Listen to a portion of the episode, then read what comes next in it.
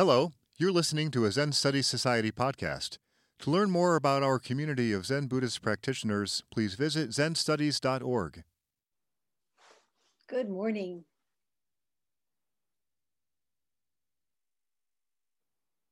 Good morning on this sultry spring day that thinks it's summer.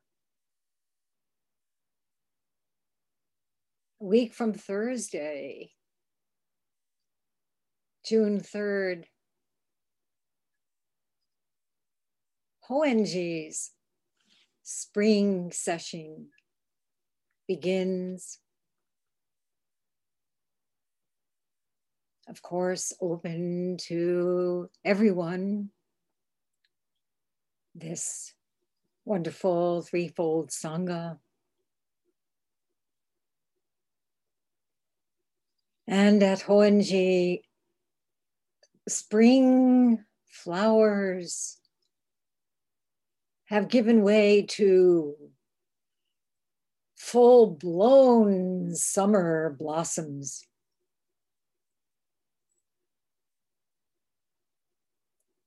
Kigon, our dear Sangha member who goes back many years to practicing at Daibosatsu Zendo, has been staying with us at Hoenji while awaiting the vicissitudes of transportation back to his army post in Germany. And he was remarking upon what a strange spring it's been. He arrived in a snowstorm that almost immediately turned into a heat wave. A reminder of the dangerous environmental crisis that we're in the midst of.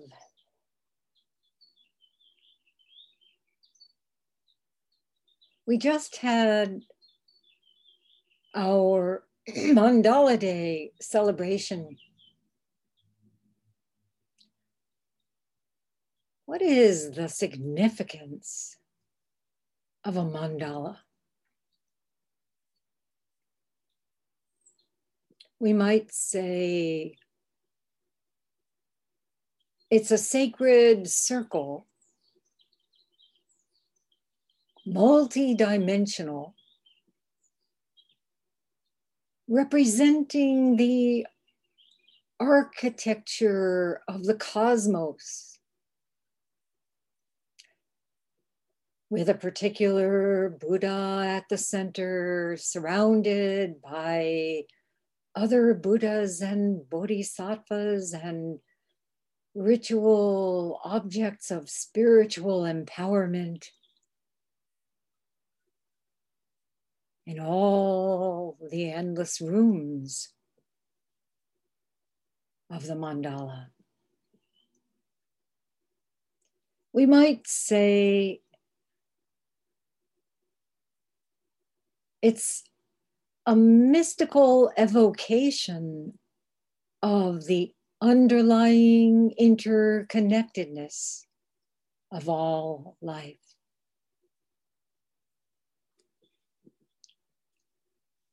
You've no doubt seen Tibetan Vajrayana mandalas, either painted on silk or using pigmented sand. And we have Japanese Shingon mandalas in the Kaisando, the founder's room at New York Zendo.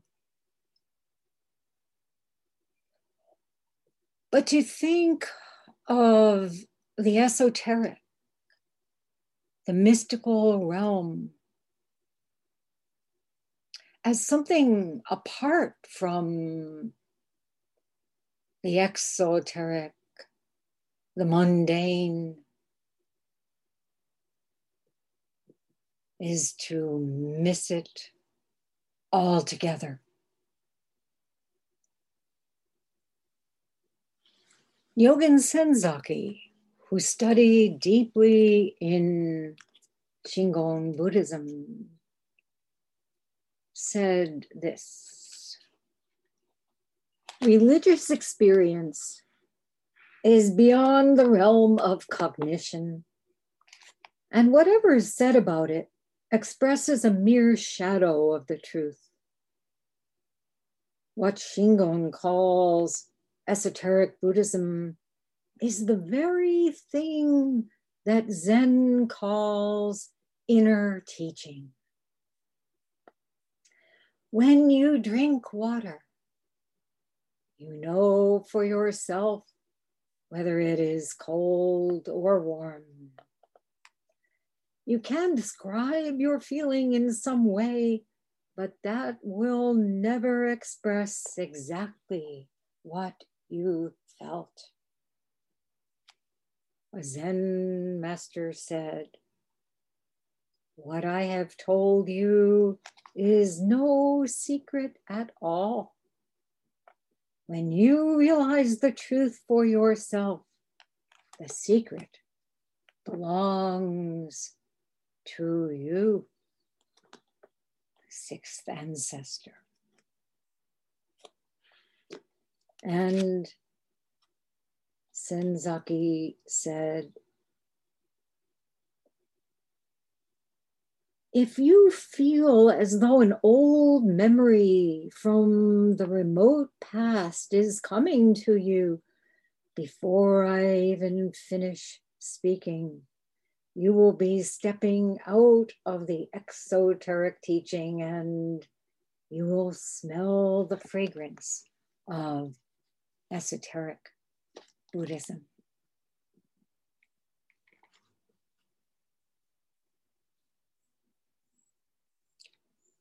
Now, most of you know well the history of the Daibosatsu mandala.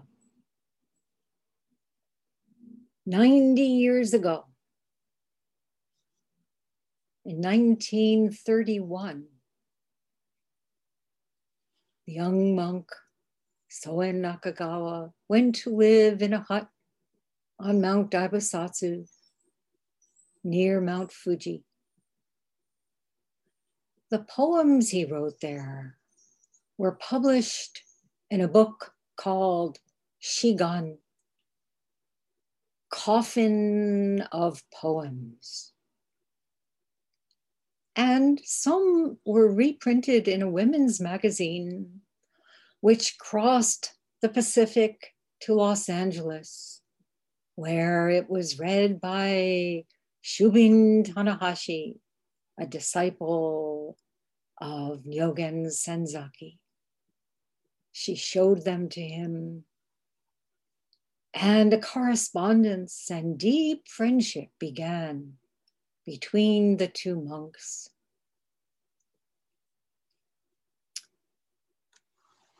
And you may also know that on Mount Daibosatsu, a ceremony honoring the Daigongen,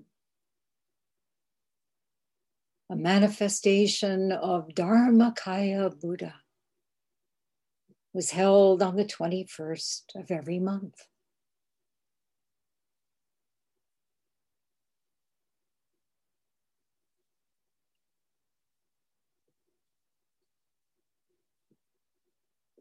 Soen wrote to Senzaki Sensei, inviting him to join in that monthly service, which he called Spiritual Interrelationship Day. And from then on, they would bow toward each other, separated by the Pacific Ocean, yet united in the Daibosatsu mandala. And this was continued by Soen Roshi's heir, Edo Shimano Roshi, and has been sustained by all of us ever since on the twenty-first day of the month, or now that we are meeting as the threefold Sangha on Zoom on the nearest Sunday morning.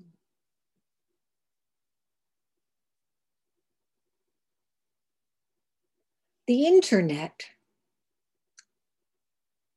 that allows us to do this may be called virtual reality. But you know, it is far more powerful than the technology that created it. In fact, it is Indra's net of interrelationship, a vast mandala celebrating great bodhisattva mind, the birthright of each one of us to be fully realized.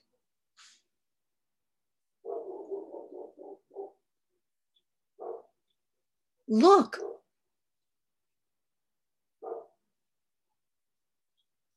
we are here. This in itself is a great mystery. Zoom transmits not just our faces, but our very beings. And each of us is taking our place as a bodhisattva in this mandala.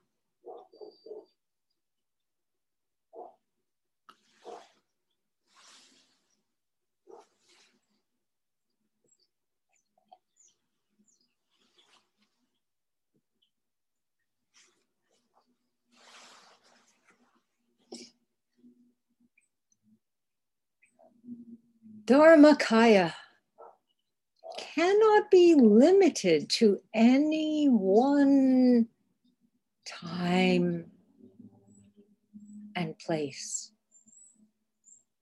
And yet, it can be met with vividly in this very time and place. And it shows itself in every time and place. So the mandala is an invitation. Come in.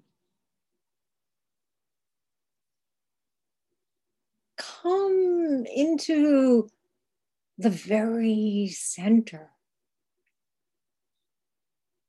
Join, merge, become the deity you truly are.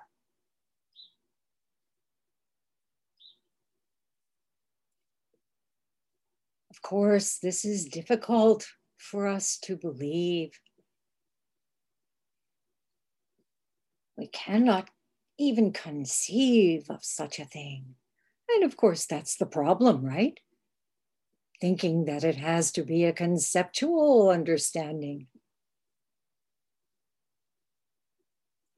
We cannot receive this invitation of the mandala when our minds are closed down, busy, caught up in annoyance, confusion, projections, worries, or trying to use our limited logical intellects to figure out what to do. We need to respond to what's happening in our lives, of course. How do we do so?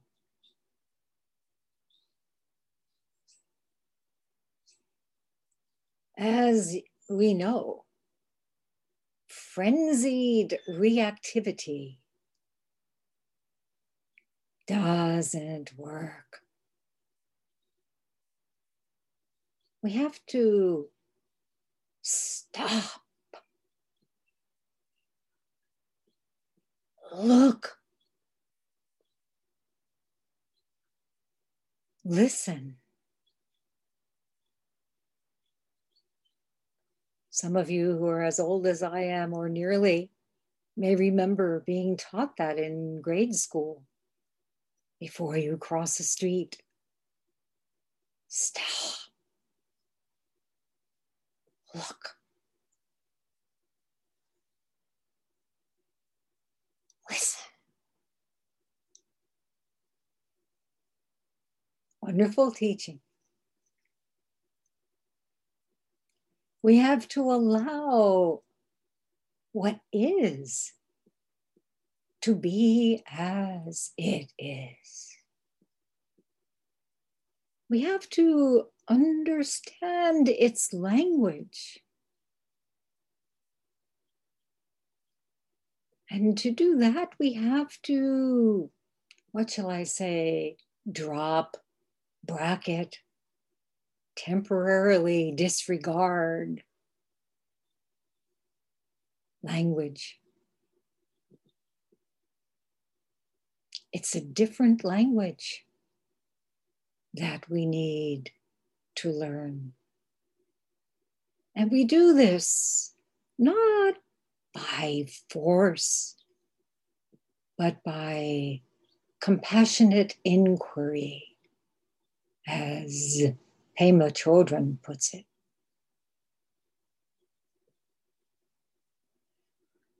Right now, there's a lot of movement on what we might call the mundane plane. After a year or so of exponential growth in the early days of the coronavirus, we're seeing what is now termed exponential decay. Wonderful, exponential decay, which is attributed to the success of the vaccines and, of course, to earlier restrictions, discipline, being careful. So now, what's next?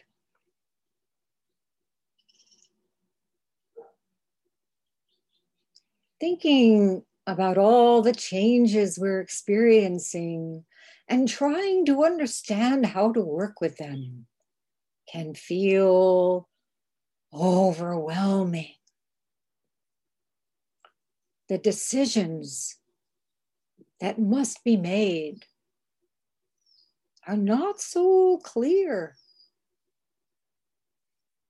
There's a lot of weighing of options, balancing.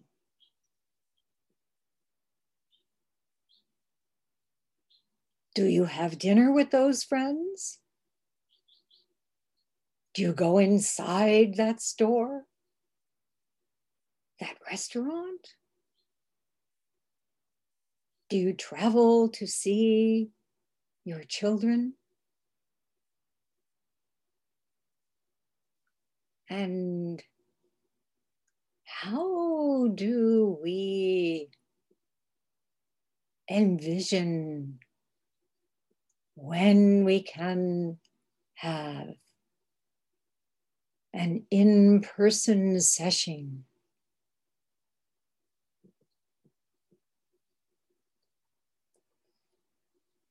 someone told me,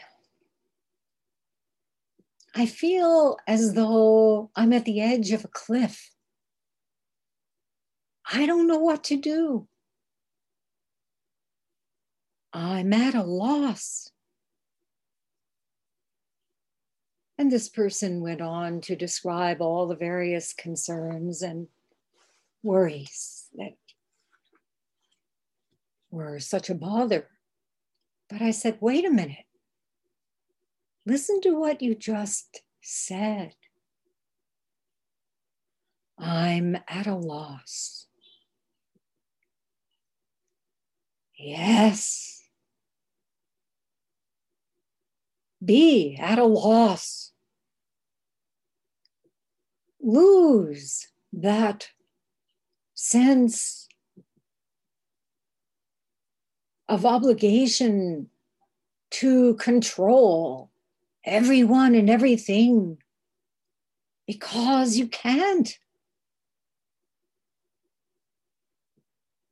How do we truly take responsibility?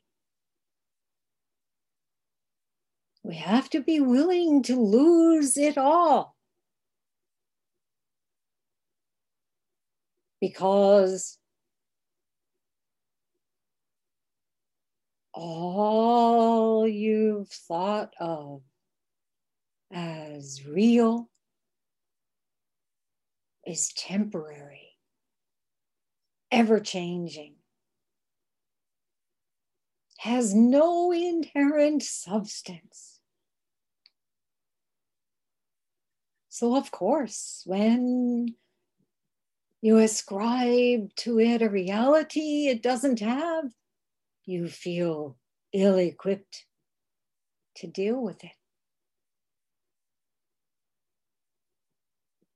So here is another invitation.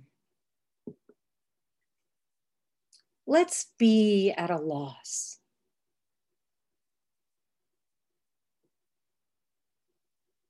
No knowing. Only then can we receive the invitation to enter the mandala and discover the reality even prior to heaven and earth, as Daio Kokushi Nampo Shomyo Zenji says in his poem on Zen, which I will read to you.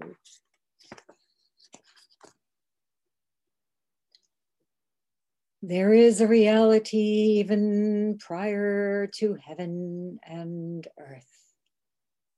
Indeed, it has no form, much less a name. Eyes fail to see it. It has no voice for ears to detect.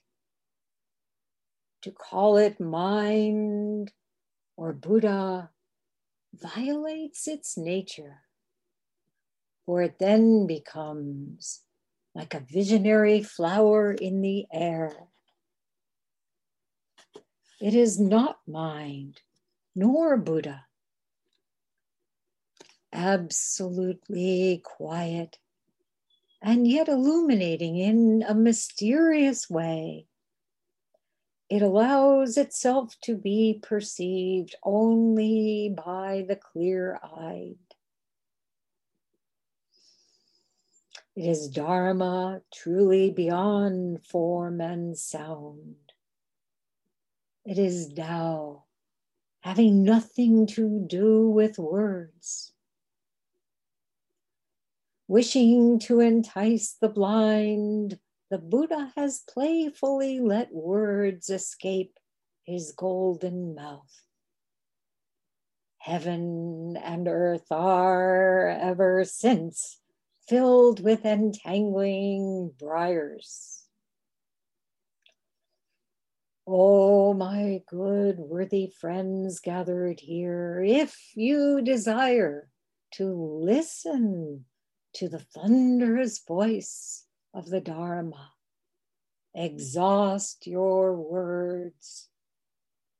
Empty your thoughts. For then you may come to recognize this one essence.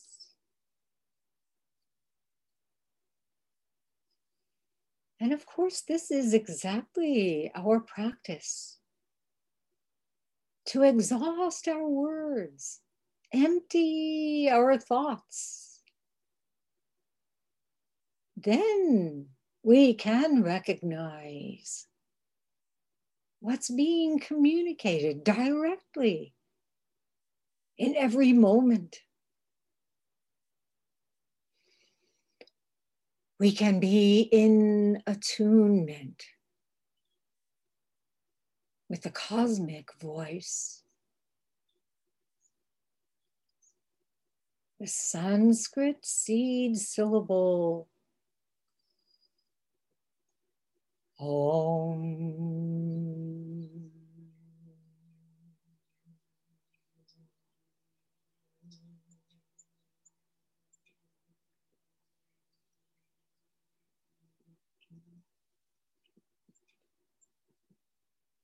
A continual underlying all the distinct and separate sounds. From this fundamental perspective, every day is Mandala Day. Spiritual interrelationship is continuous. It's right here in our chanting. Our voices merge. We disappear. There are only the syllables in unity. The sound of the mokugyo, the punctuations of the gongs, the rhythm of our own heartbeats. So really, what are we doing on Mandala Day? What are we doing when we invoke the Buddhas, the Bodhisattvas, the ancestral masters, our Dharma relations? It's not merely paying homage. It's recognition. Oh, my teacher. At last, I have found you again.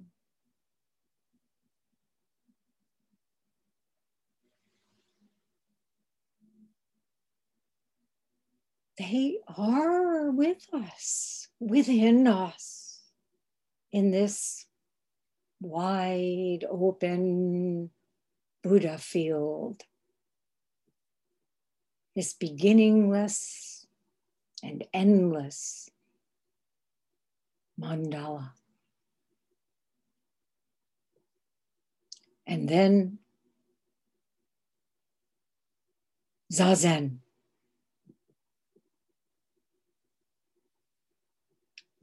In that silence, everything is at hand. We are held in the palm of Buddha, which is one with our very own cosmic Buddha.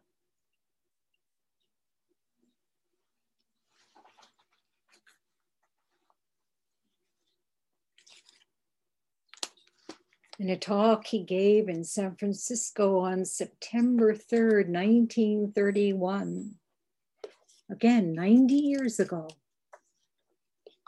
Nyogen Senzaki said,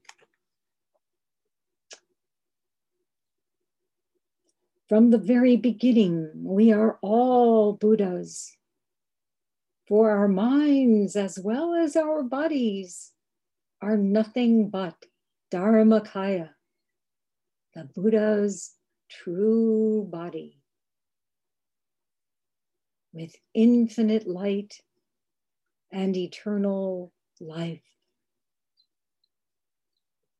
It is our delusion to see ourselves separated from the universe, secluding ourselves in the small cells of individual egos. When you have awakened from your dream, you will know who you are, and you will realize what you have to do. Your everyday work is a part of your universal work. Your wisdom and your loving kindness are the light and the warmth of Buddha, the vibrations of Dharmakaya itself.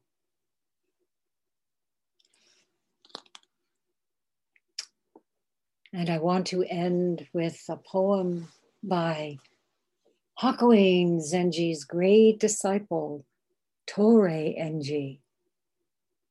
He wrote this poem upon his enlightenment. Dharmakaya, Dharmakaya, I see you as a mountain leaning on the sky. I see you as a rapid, constantly running cascade. The teaching of Buddha is my own now.